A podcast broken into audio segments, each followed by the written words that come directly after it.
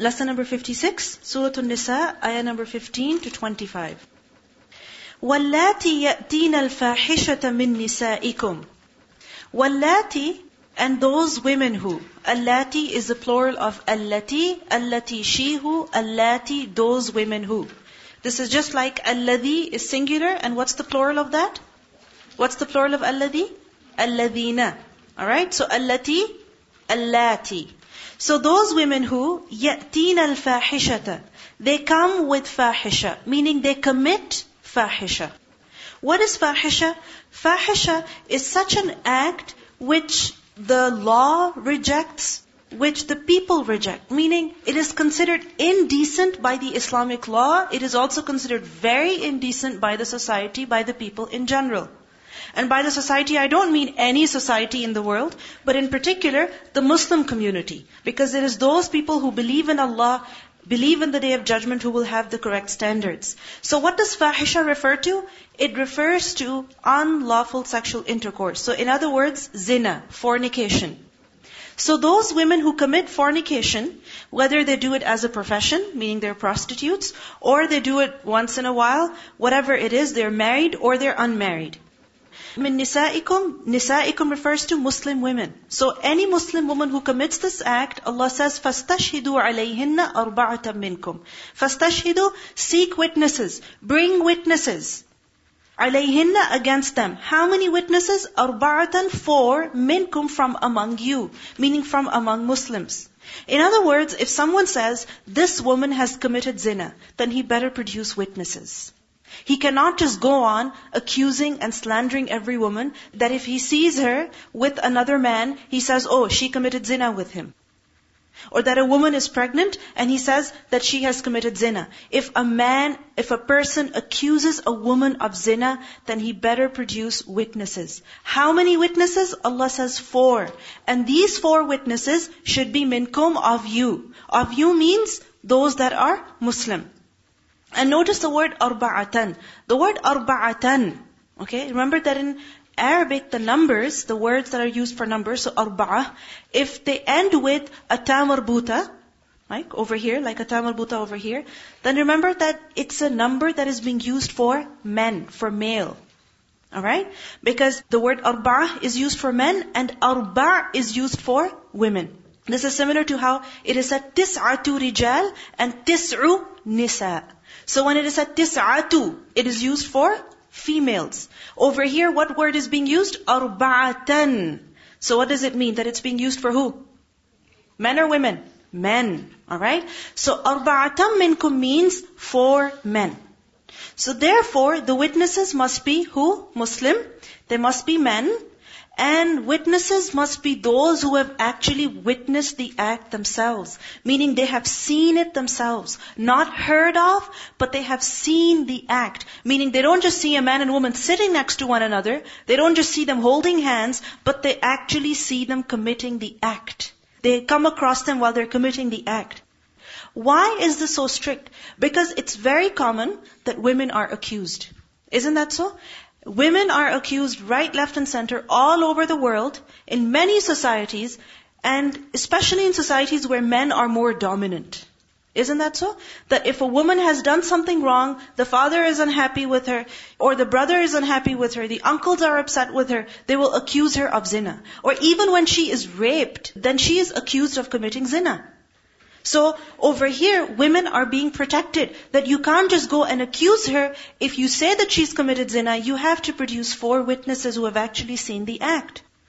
Allah says, فَإِن شَهِدُوا Then if they bear witness, who? The four witnesses, they testify, they say that yes, we saw her committing this act, then the punishment will be implemented. But what about if there's only three men who have witnessed it? Or let's say there's only one man who's accusing her, or two men who are accusing her, who have seen the act, not four. Then in that case, you know what's going to happen? The woman is not going to be punished. Instead, the people who are accusing her, they will be punished. Haddu qadaf. It is the punishment for slander, for false accusation.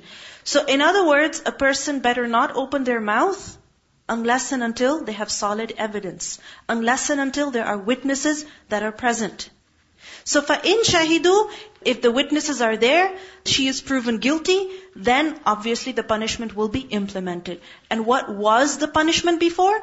فَأَمْسِكُوهُنَّ فِي الْبُيُوتِ That withhold them, retain them in the houses. Amsiku from imsak, mim, sin, kaf. What does that mean to? Retain, to keep, to not let go. So do not let them go, keep them where? Fil buyuti in the houses, plural of bayt. Until when? For a year? For two years? Hatta until yatawaffahunna al-maut, until death takes them, meaning until they die. أو يجعل الله لهن سبيلا, or Allah makes for them a way out. Now remember that the punishment that is given in this ayah is what? That they should be placed under house arrest. That they should not be allowed to go out of the house. Why? Because it is going out of the house, mingling with men, alright, that has led them to such a crime. That has led them to losing their chastity. So don't give them that option anymore. Prevent them from committing this crime again. So what's the solution? Keep them contained within the house. Because if they go out, they're gonna do it again. And if they go out, this crime is going to spread to other women as well. This is just like when a person commits something wrong, then what happens? They are jailed. Sometimes they are jailed for a few months, sometimes for a few years, and other times it's a life sentence that they have to live in the prison forever until they die basically. So this is a similar punishment. Now remember, Ibn Abbas anhu, he said that the early ruling was confinement, meaning this punishment was given in the beginning era of Islam. Alright? In the beginning. And later on, this punishment was abrogated with another punishment. We have learned about naskh in Surah Al-Baqarah, that how Allah subhanahu wa ta'ala sometimes He would give a command and then later He would change it. Why? There were different reasons behind that. Many wisdom, which we studied before, alhamdulillah. So over here, Allah says, أَوْ يَجْعَلَ اللَّهُ لَهُنَّ سَبِيلًا Or Allah will make a way out for them. Meaning, He will send down another command containing a different punishment for such people. So what was the punishment? The punishment later changed to flogging, okay, which is lashes. In Surah An-Nur, ayah 2, we learn about this, that الزَّانِيَةُ وَالزَّانِي, both the man and the woman who have committed zina, فَجْلِدُوا كُلَّ وَاحِدٍ مِّنْهُمَا مِئَةَ جَلْدَةً Then flog them each a hundred lashes. So a hundred lashes was the punishment, and then a person was free to go. Alright?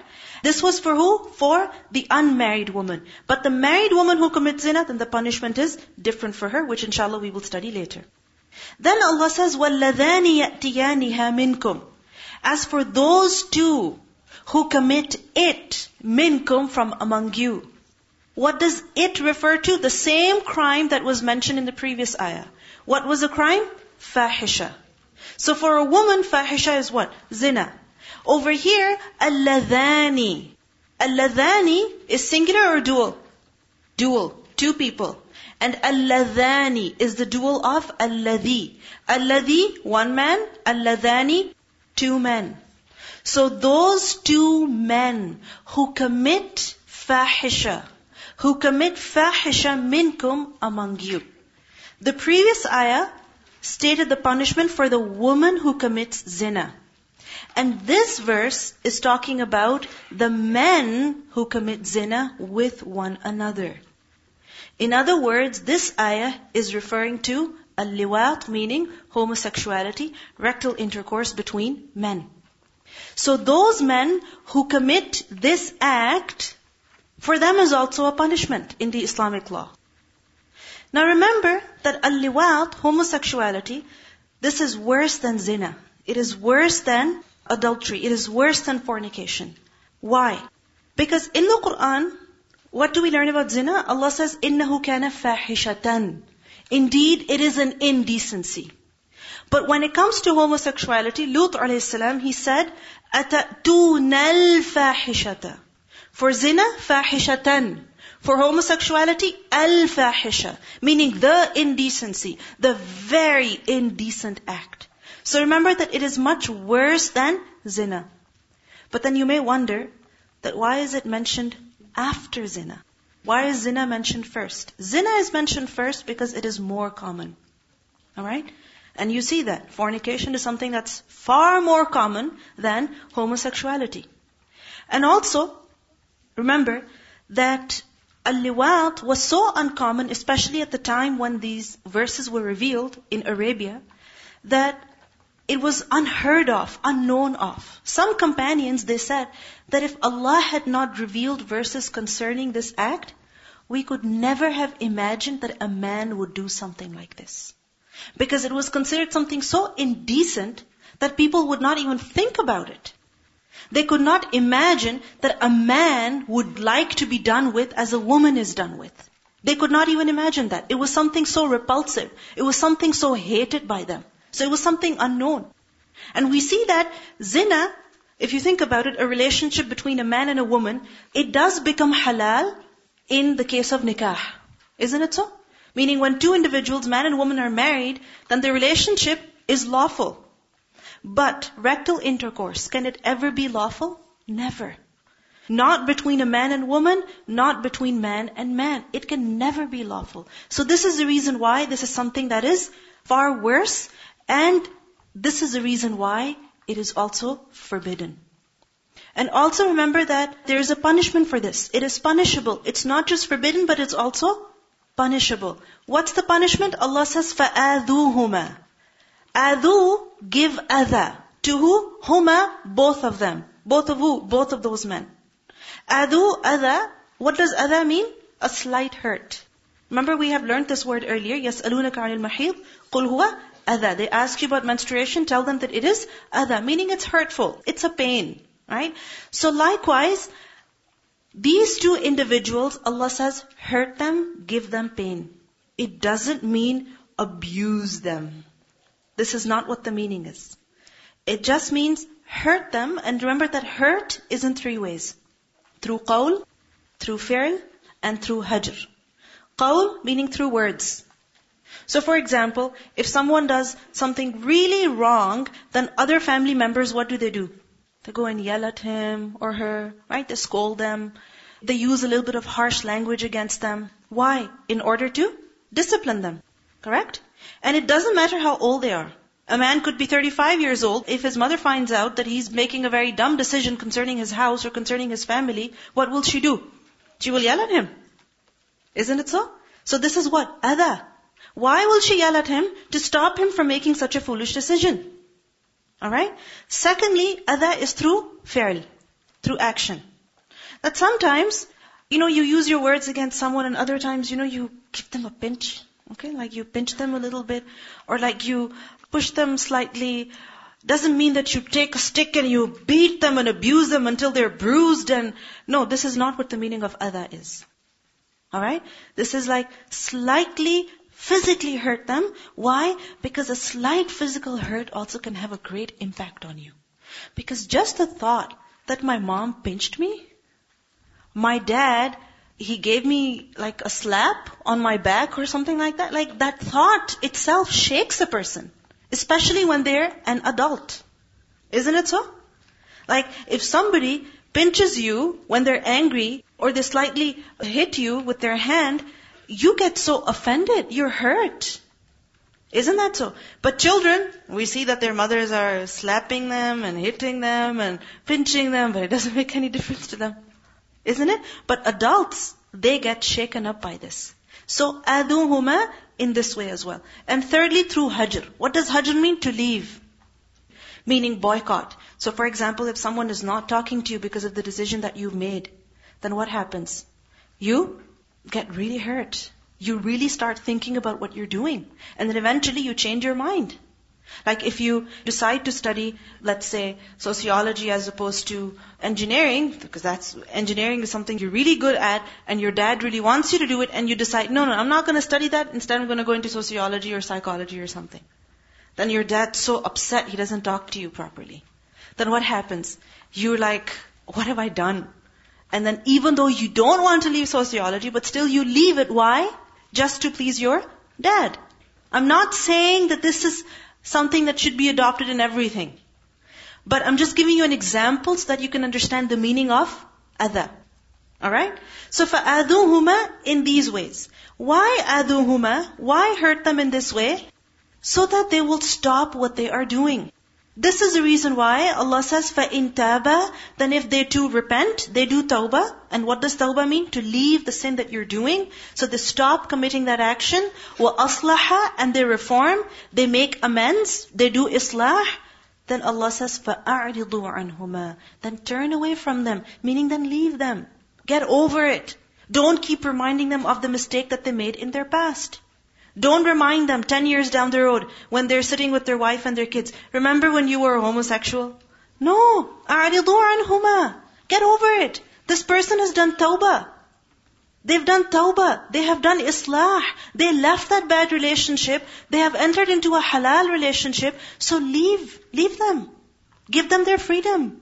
أَعْرِضُوا عَنْهُمَا And remember that إِنَّ اللَّهَ كَانَ تَوَّابًا رَحِيمًا beautiful. Indeed, Allah is ever accepting of repentance and He's merciful. Meaning no matter what sin a person commits, Allah is willing to accept his repentance as long as a person repents. And He is Rahim. He's merciful.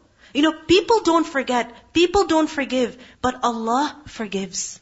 So even if a person has committed this sin, then if they've done tawbah, then they should be accepted because Allah accepts them. So what do we learn in these verses? We learn about the prohibition of zina and the prohibition of homosexuality. And that these two crimes, they are punishable in the religion of Islam. And the punishment of it, okay, according to the Quran, for homosexuality is what? What's the punishment for homosexuality? According to the Quran, what did we learn in the ayah? فَآذُوهُمَا Adha. That is the punishment according to the Quran. Now in the Sunnah, we learned that the punishment is slightly different. And what is that? The Prophet ﷺ said, this is a hadith in Abu Dawud, that من رأيتموه يعمل عمل قوم لوط فاقتلوا الفاعل والمفعول به. That whoever you find committing the sin of the people of Lut, meaning committing rectal intercourse, homosexuality, then kill them. Both, the one who does it and the one to whom it is done to. Meaning, the one who penetrates and the one in whom it is penetrated. In other words, the one who agrees that it should be done with him. But if a boy, if a man is raped, then that is a different story. Alright? That is a different story. This isn't the case where both of them agree to do it. They willfully, willingly do it. Now, it seems like a contradiction. The Quran says something different, and the Hadith says something different. And the Quran gives a very slight punishment, and the Hadith, the Sunnah gives a very severe punishment. I mean, qatl is something not small, it's something very major. So, how do we reconcile this? The scholars have said that the punishment for liwat is severe than the punishment for zina. In the previous verse, the punishment for zina was given. And what was that? Just confine them to the houses. But for liwat or flogging, we see the punishment is for homosexuality, what is it? According to the Sunnah, it is killing. Why? Because like I mentioned earlier, it is a much worse crime compared to zina. Alright? Because the thing is that when a man and woman commit this action, okay, it is something that is normal in the sense that people do have this kind of relationship in a halal way. But this kind of relationship between a man and a man, it's not permissible at all. A man and woman, if they commit a crime like this, you can separate them. They can still live in the society, but you can separate them. But if a man and a man commit this, then how can you separate them? You know, for example, in jails, right, where there are only men, it happens that men are raped by other men. It does happen. In boarding schools where it's all men. In so many places where it's only men, then this crime becomes quite common. And who can prevent a man from committing this action? You know, if you see a man and woman that are unrelated walking into a place, then you can be suspicious. Right? And you have a right to follow up and stop them from what they're doing. But if a man and man are going somewhere, then how can you say they're doing something wrong? Do you see what I mean? So who can stop a man from a man? And when this punishment is not going to be severe, then what's going to happen? It's going to become very common. Isn't it so? Because the punishment serves as a deterrent. The severe, the harder, the tougher the punishment, the less people will commit it. Correct? So this is the reason why the punishment has been prescribed as so severe according to the sunnah so that men stay away from it. Because if this crime becomes common, then there's no end to it. There's no end to it. And when it becomes common, then men will become corrupted, boys, children will become corrupted, and we see this, where young boys are literally raped by men. And women will also be affected. How will women be affected? Women will be deprived of their rights. Women will be deprived, meaning a woman has a right to be married, but if a man does not have an interest in women, then what is she meant to do? If a woman is married to a man, but that man is interested in other men, then she is going to be deprived in that relationship. Isn't that so? And remember that the scholars have said that the punishment for a luti, for a person who commits homosexuality, for a gay man, the punishment, the first punishment is that he loses the pleasure of halal. He does not enjoy halal anymore. Meaning, he does not find women attractive. If he has a wife, he has no inclination towards her. And this is exactly what people say today. Isn't that so? That we just don't like women. You know, they're not attracted to women. Instead, they're attracted to men. And what's the explanation that is given behind that? This is how we are born. Right? But remember that homosexual desires, homosexual thoughts, this is not that is ingrained in you. Allah subhanahu wa ta'ala says in the Quran, فَأَلْهَمَهَا فُجُورَهَا وَتَقْوَاهَا Allah has put in every person fujur and taqwa, meaning the potential to sin and the potential to obey. So if you are inclined to sin, Allah has also put the other element in you, the inclination to obey. If Allah has tested you with a particular desire, He has also given you the strength, the means to overcome that. Because people are tested in different ways. This is just like a person says, you know, I love alcohol, I crave it, I desire it, I want it. So a person cannot say, my body needs it.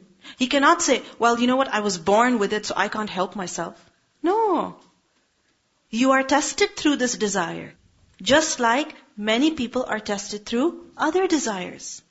So the bottom line is that this desire if it comes up in a person, he is not sinful for the desire, for the thought. He is not sinful for that. But if he follows it up with action, if he pursues it, then he is sinful. This is just like a man is attracted to a woman who is not his wife. Okay? He's not responsible for the bad thoughts.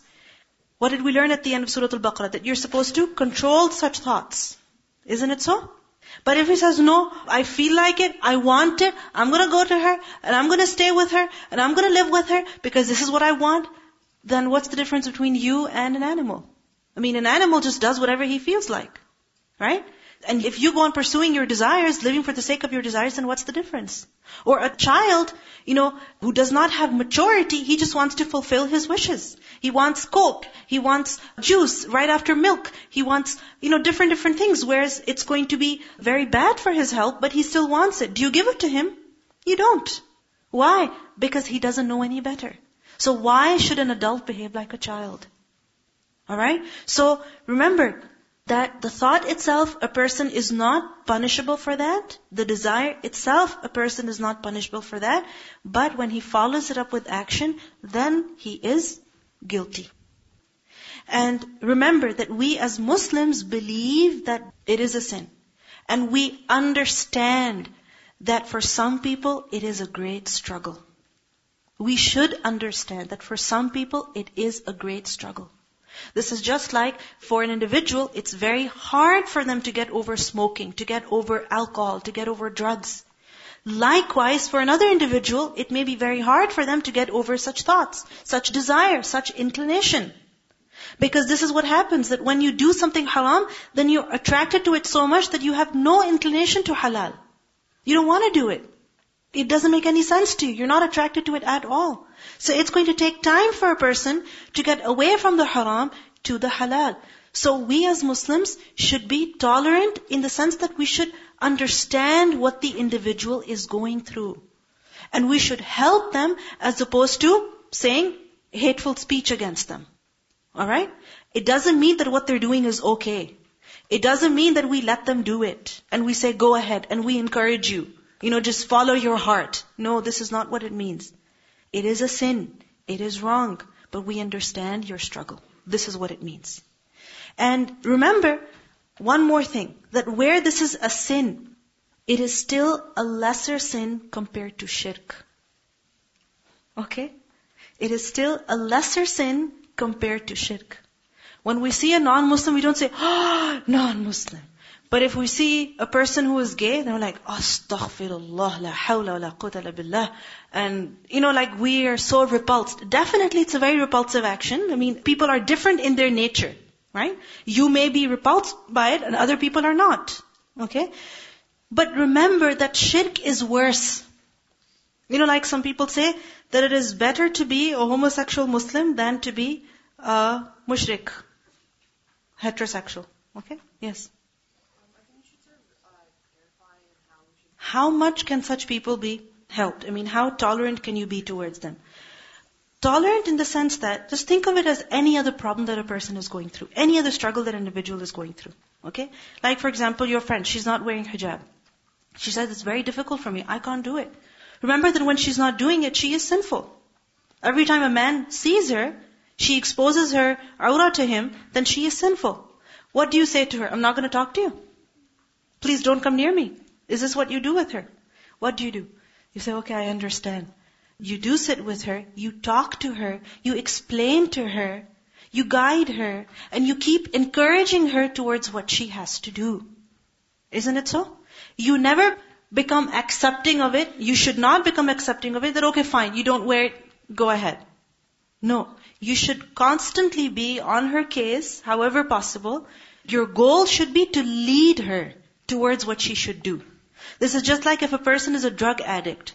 They can't get off of drugs in one day. What happens? You gradually wean them off. And for that, they need the support of their family and friends. Alright? Inshallah, I'll get to the final punishment eventually in, after the discussion. Alright? So, getting back to the fact that this is still a lesser sin compared to shirk. And this is the reason why, remember that for people who are not Muslim, I'm not talking about Muslims, I'm talking about non-Muslims who make this choice of living this kind of a lifestyle, then remember that it's their choice, it's not our problem. Just like shirk is their choice, eating pork is their choice, consuming riba is their choice, committing zina is their choice, consuming alcohol is their choice, wearing certain kind of clothes is their choice. That's their choice. For them are their deeds and for us are our deeds. Okay? So remember that living in a society that we are in right now, what is diversity? That live and let live. You have your choices and people have their choices. You express your approval of something that is correct and you express your disapproval of something that you believe is wrong. So we don't say that, okay, homosexuality is allowed. No, we don't say that. We say it is wrong. But it doesn't mean that we start saying things about people who have made this choice who are non-Muslim, that you're to hellfire, and you're so evil, and you're so dirty, and you're so filthy, and you're this, and you're that, you're worse than animal. No, we can't make such comments on them. You understand? We cannot make such comments on them. Because remember that their homosexuality is their choice, but the shirk that they're doing is much worse. We should be more concerned about their shirk than about their homosexuality. Alright? So this is something that I want you to remember, I want you to understand. But at the same time we believe it's not right. We don't do it. It's your choice, okay. Just like your choice is to eat pork, your choice is to eat riba, your choice to eat whatever. But this is not something that we do. This is not something that we like, this is something that we do not accept. But living in this society, your actions are yours, our actions are ours. We're not going to express hatred against you, just like you will not express hatred against us. Because remember that the laws of Islam are applicable to who? To Muslims or non-Muslims? Muslims. So always think about Muslims who are suffering from this problem. Now, what's the punishment? The punishment is, like I mentioned earlier, adha in the Quran and in the Sunnah it is qatl. But the ayah says that the one who repents and reforms, then فَأَعْرِضُوا عَنْهُمَا meaning do not punish them. What does this mean? This means that at the first level, the punishment is adha. So for example, the family members find out, the acquaintances, the relatives, the close friends, they find out that a Muslim man or a Muslim woman has entered into such a relationship. So what is their responsibility? Adha. Like the father is upset. Or the mother, you know, she says something to her or him. Okay? Adha. Through qawl, through fi'l, through hajr. In whatever way they can manage to stop them. But remember that in a Muslim government, if the Muslim authority catch a person who is guilty of this crime, then the legal punishment will be applied. And what is the legal punishment? Which is mentioned in the Sunnah, which is qatl. But again, if a person is caught and then they say, I promise I'm not going to do this again. They do tawbah. Even after they're caught. The punishment is about to be implemented, but they repent then in that case, again, they should be left. They should not be punished. What's the evidence of that? The evidence is that there was a man by the name of Ma'iz bin Malik who committed zina. He was married. And for a married man who commits zina, the punishment is rajm, stoning to death. And this man came and confessed to the Prophet ﷺ, I've committed this crime, so clean me. Clean me, meaning implement the punishment on me. So the Prophet ﷺ, his usual habit was that if people would come and confess like this, he would turn away because he didn't want to implement the punishment on them. Because if Allah has hidden a crime, then let it remain hidden. You repent to Allah, beg His forgiveness, and hopefully Allah will forgive you. But don't come and publicize your sin. But this man, you know, he insisted, just like that woman also came and insisted that the punishment be implemented. So anyway, he was handed over to the companions. The Prophet ﷺ told them to implement the punishment on him. Now when they caught him, and when they were going to implement the punishment, he started to run away. He started to run away because he got afraid. And the Sahaba, they caught him and they implemented the punishment on him. And when they told the Prophet ﷺ later that this is what he did, he was running away, the Prophet ﷺ said, هَلَّا تَرَكْتُمُوهُ يَتُوبُ فَيَتُوبُ اللَّهُ عَلَيْهِ Why did you not leave him so he would repent and Allah would accept his repentance? So we see that even until the last moment, if a person repents, then what is to be done? أَعْرِضُوا عَنْهُمَا Turn away from them, accept their repentance, leave them, because Allah is accepting of repentance and He is forgiving. But if a person is very confident, very bold, very persistent about the wrong that he's doing, then you have to punish them. Why? Because like I mentioned earlier, if one man does it, then this punishment is going to spread. Because then people get so used to it, they enjoy it so much that what is halal is not enjoyable for them anymore. And then this evil is going to spread within men and it's going to spread within women. The whole society is going to get corrupted. And we learned earlier at the beginning of the surah that Allah subhanahu wa ta'ala created نفس واحدة وخلق منها زوجها وبث منهما رجالا كثيرا ونساء. That a couple is which one? A man and a woman through whom children can come. That is what a couple is. And this is where the relationship becomes permissible. Alright? Because a man and woman, this is the natural union. A man and man, if they're together, it's not going to produce any children. This is just fulfillment of lust. This is just fulfilling your desire. And it has many repercussions. And the bottom line is that rectal intercourse is something that is forbidden. And how is a man to enjoy another man without this kind of relationship? So this is the reason why this is something not only forbidden, but this is something that is severely punishable in our deen as well. But remember that for those people who are not Muslim, when they make their choice, it's their choice. We dislike it, we don't approve of it, but it doesn't mean we say hate speech against them. Alright? Then Allah says, إِنَّمَا التَّوْبَةُ Indeed, the repentance, عَلَى اللَّهِ upon Allah. What does it mean by this? إِنَّمَا التَّوْبَةُ عَلَى اللَّهِ That the tawbah that is, you can say a duty incumbent on Allah to accept. That the repentance that Allah definitely accepts. The repentance that Allah accepts is from who? لِلَّذِينَ For those people who يَعْمَلُونَ السُّوءَ Who commit the evil, meaning the sin. How? بِجَهَالَةٍ In ignorance. What is jahala? From jahl, that a person doesn't know. He doesn't know that it is wrong. He doesn't have that knowledge. But ignorance is not just this. Jahala is also when a person temporarily becomes ignorant. That he knew, but in that moment he forgot. He was so overcome by his desire that he didn't realize what he was doing and later on he realized. This is just like in theory we know we're supposed to do sabr. We're supposed to control our anger. Isn't it?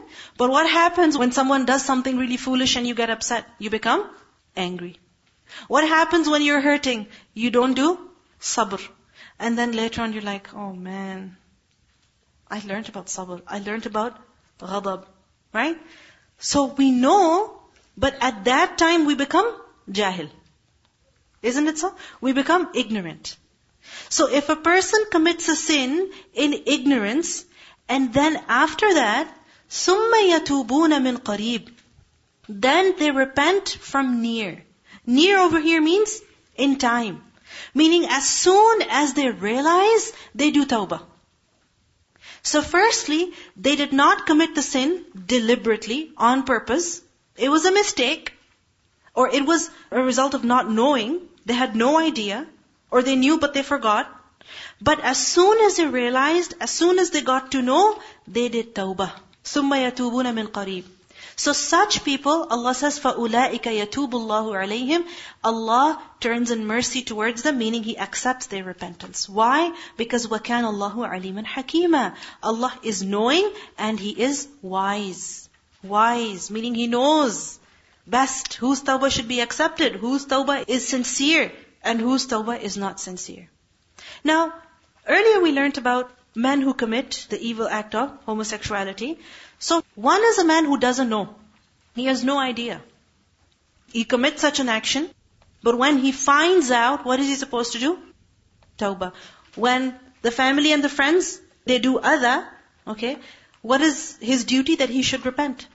But if he does not repent, he does not do tawbah, he persists on his wrong ways, then will his repentance be accepted? Will his saying sorry be accepted? No. He has to repent upon realization.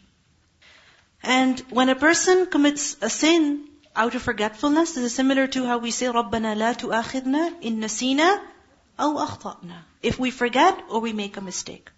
وَلَيْسَتِ التَّوْبَةُ But tawbah, it is not. For who? لِلَّذِينَ يَعْمَلُونَ السَّيِّئَاتِ For those people who commit evils, meaning who commit the sins. Meaning, they do something wrong and they keep doing it. They keep doing it persistently. They make it a habit. They know they should not be doing it, but they still carry on until when? حتى until إذا حضر أحدهم الموت when death appears to one of them. حضر from حضر to approach. That when death approaches one of them, when they see the angel of death, then قال, he says, إني تبت الآن. I repent now. Al-an means now. Meaning I repent. I do tawbah. Tawbah, tawbah, tawbah. And when they see the angel of death, when they realize they're about to die, then they repent. All their life, until they had the choice, until they had the freedom, even though they knew what they were doing was wrong, they kept on doing it. But when death approached, they started repenting. Allah says their tawbah is not accepted. Who else's tawbah is not accepted? Wala and nor. From who? الَّذِينَ يَمُوتُونَ Those who die, وَهُمْ kuffar, While they're still disbelieving. Kuffar, plural of kafir. Meaning they die as disbelievers, they die as sinful, they die while committing that sin. They never repented from it. أُولَٰئِكَ أَعْتَدْنَا لَهُمْ عَذَابًا أَلِيمًا For them, we have prepared a painful punishment. You know, Fir'aun, all along he knew that Musa a.s. was right. But did he do tawbah? Did he repent? No, he didn't. And then finally, when he was about to drown, what did he say? Amantu. Hmm? Amantu, right? That I believe that annahu la ilaha illa illa alladhi amanat bihi banu Israel. That I believe in the same God in whom the Bani Israel believe in. But was his tawbah accepted? No. Was his iman accepted? Not at all. It was rejected. Why? Because when he had the choice, when he had the freedom, to leave the wrong, he never left it. Deliberately never left it. And then when his time was over, then he submitted. So such kind of tawbah is not accepted. So remember that there are four types of people who repent. Firstly, are those who repent immediately. What does it mean by immediately? Not that they say, yeah, I know this is something wrong. I'll just do it and then I'll do istighfar. Like for example, a person says, I know it's haram to eat pork, but you know what? I really want to have it. Like I've always wondered how it tastes. You know, I love meat and I've always wanted to try it. So you know what? I'm gonna have some and immediately I'm gonna do istighfar. Is this what it means? No. They do it in ignorance. They didn't know about it. They forgot completely. And a Muslim can never forget that pork is haram. Right? This is something that you always remember. I remember there was a kid once I saw in a Muslim playgroup or something, and the kids were having pizza. And one boy, his younger brother, was given pepperoni pizza. Okay? So this older brother, he goes to the teacher, although she was a Muslim teacher, he said, We're not allowed to have that. My mom said we cannot have it. He didn't know that in a Muslim environment he would be given halal pepperoni. He was always so used to being at school and being offered pepperoni pizza that he knew that he's not supposed to have it. So when the teacher brought it, the Muslim teacher, he said, we can't have it. So this is something that we don't forget. Alright? That pork is haram is something that we don't forget. So if a person says, you know what, I'm gonna have it and I'm gonna do istighfar immediately, this is not repenting immediately. Repenting immediately means that when a person commits a sin, without realizing, out of forgetfulness, as soon as he realizes, he does tawbah. This person, his tawbah is accepted or rejected? Accepted. The second type of person is the one who delays tawbah. Like for example, a person sleeps in the night, Fajr time comes in, and he's still sleeping. They miss their Fajr. And then they wake up, and they're like, oh, I missed it. Too bad. What can I do? Whatever. It's too early anyway. I was too tired. And then the next day comes. And again, same thing. They missed their Fajr. Whatever. What can I do? And the next day, what can I do?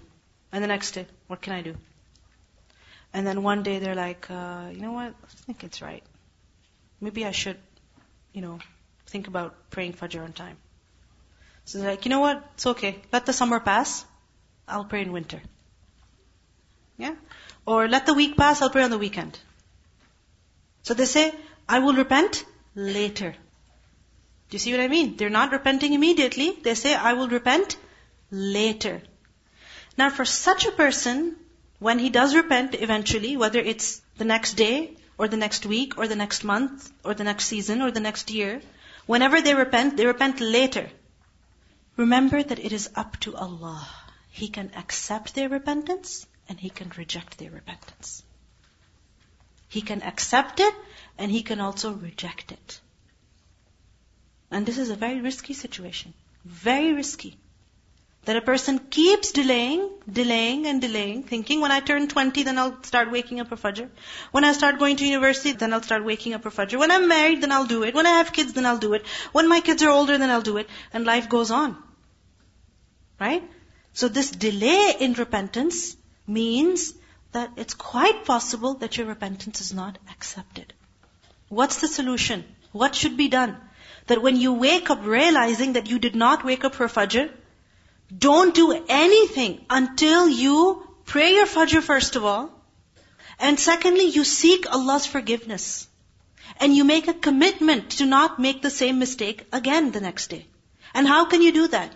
By preparing yourself mentally, physically, spiritually, so that you ensure that you wake up for Fajr the next morning. If you're sleeping at 1 o'clock, 2 o'clock, it's not going to be possible for you to wake up at 5. Right? Likewise, mentally prepare yourself. If you tell yourself it's too early, I cannot wake up, then you won't be able to wake up. You have to tell yourself, I am going to wake up. Set an alarm. Have someone to wake you up. But if you don't do anything about it, and one day after the other is going, then you are in big trouble. This is something very serious. You know what the punishment is for deliberately leaving salah? Do you know what it is? What's the punishment? What are the repercussions? What does the hadith tell us? That the difference between iman and kufr, the difference between faith and disbelief is what? Tarkus salah, leaving salah. Meaning the one who intentionally leaves the prayer, it's as though he is committing disbelief. This is something very serious. In a hadith we learn, the Prophet ﷺ mentioned about the one who he saw being punished, that how his, his head was being crushed with a huge rock, with a huge boulder. And who was that? The one who sleeps through as-salatul maktuba. The one who sleeps through mandatory prayer. He sleeps through the time and forgets the Quran that he learned. This is the punishment for the one who deliberately leaves the salah. A man was mentioned before the Prophet ﷺ that he slept through the prayer. And the Prophet ﷺ said Satan urinated in his ear. I mean, that's disgusting. We don't see it, but it's, it's disgusting that shaitan has so much control over you. He's like laughing at you, peeing on you. I mean, this is something not small. This is disgusting. In a hadith, we also learned that the one who performs the two cool prayers, Fajr and Asr, then he will be admitted into Jannah. He will be saved from the punishment of hell. So in other words, if your Fajr is not right, then you're at a huge risk. You could potentially go to hellfire. Really. If Fajr is not right. So we cannot have a casual attitude towards Salatul Fajr. We have to become serious about it. Tawbah is for who? Those who commit a sin in ignorance. In ignorance, they didn't know. Or they set the alarm. They were mentally ready to wake up. But they didn't hear anything. Nobody came to wake them up. And then as soon as they woke up, even if it was 15 minutes after the time expired, what do they do? Oh, I've missed it anyway, so let me sleep for two more hours? No, they get up and they pray immediately. This is ulaika yatubuna min qareeb. Those who repent immediately. Such people, their tawbah is accepted. But those who keep delaying, keep delaying, keep delaying, oh, what's going to happen? Their tawbah is not accepted. Or it's up to Allah that He will either accept or reject for those who procrastinate. The third type of people are those who do tawbah at the time of death. When they see the angel of death, then they start doing tawbah. Such people, their tawbah is not accepted at all. Like Fir'aun. The fourth type of people are those who do not do tawbah at all. Even when the angel of death shows up, they don't repent, or they don't get a chance to repent because they die in an instant. They don't get a chance to repent at all. So they die in that state. Again, their tawbah is rejected. So who is the only saved group? Those who repent immediately. We are weak. We do make mistakes. We sin. What's the solution? Do tawbah. But who can do tawbah? The one who fears Allah. The one who wants Jannah. The one whose heart is inclined to Allah. Such a person can repent. And the one who is distant, far away, they will not repent. Let's listen to the recitation. واللاتي يأتين الفاحشة من نسائكم فاستشهدوا عليهن أربعة منكم فإن شهدوا فأمسكوهن في البيوت حتى يتوفاهن الموت حتى يتوفاهن الموت أو يجعل الله لهن سبيلا. واللذان يأتيانها منكم فآذوهما فإن تابا وأصلحا فأعرضوا عنهما إن الله كان توابا رحيما إنما التوبة على الله للذين يعملون السوء بجهالة ثم يتوبون ثم يتوبون من قريب فأولئك يتوب الله عليهم وكان الله عليما حكيما وليست التوبة للذين يعملون السيئات حتى إذا حضر أحدهم الموت قال إني تبت الآن قال إني تبت الآن ولا الذين يموتون وهم كفار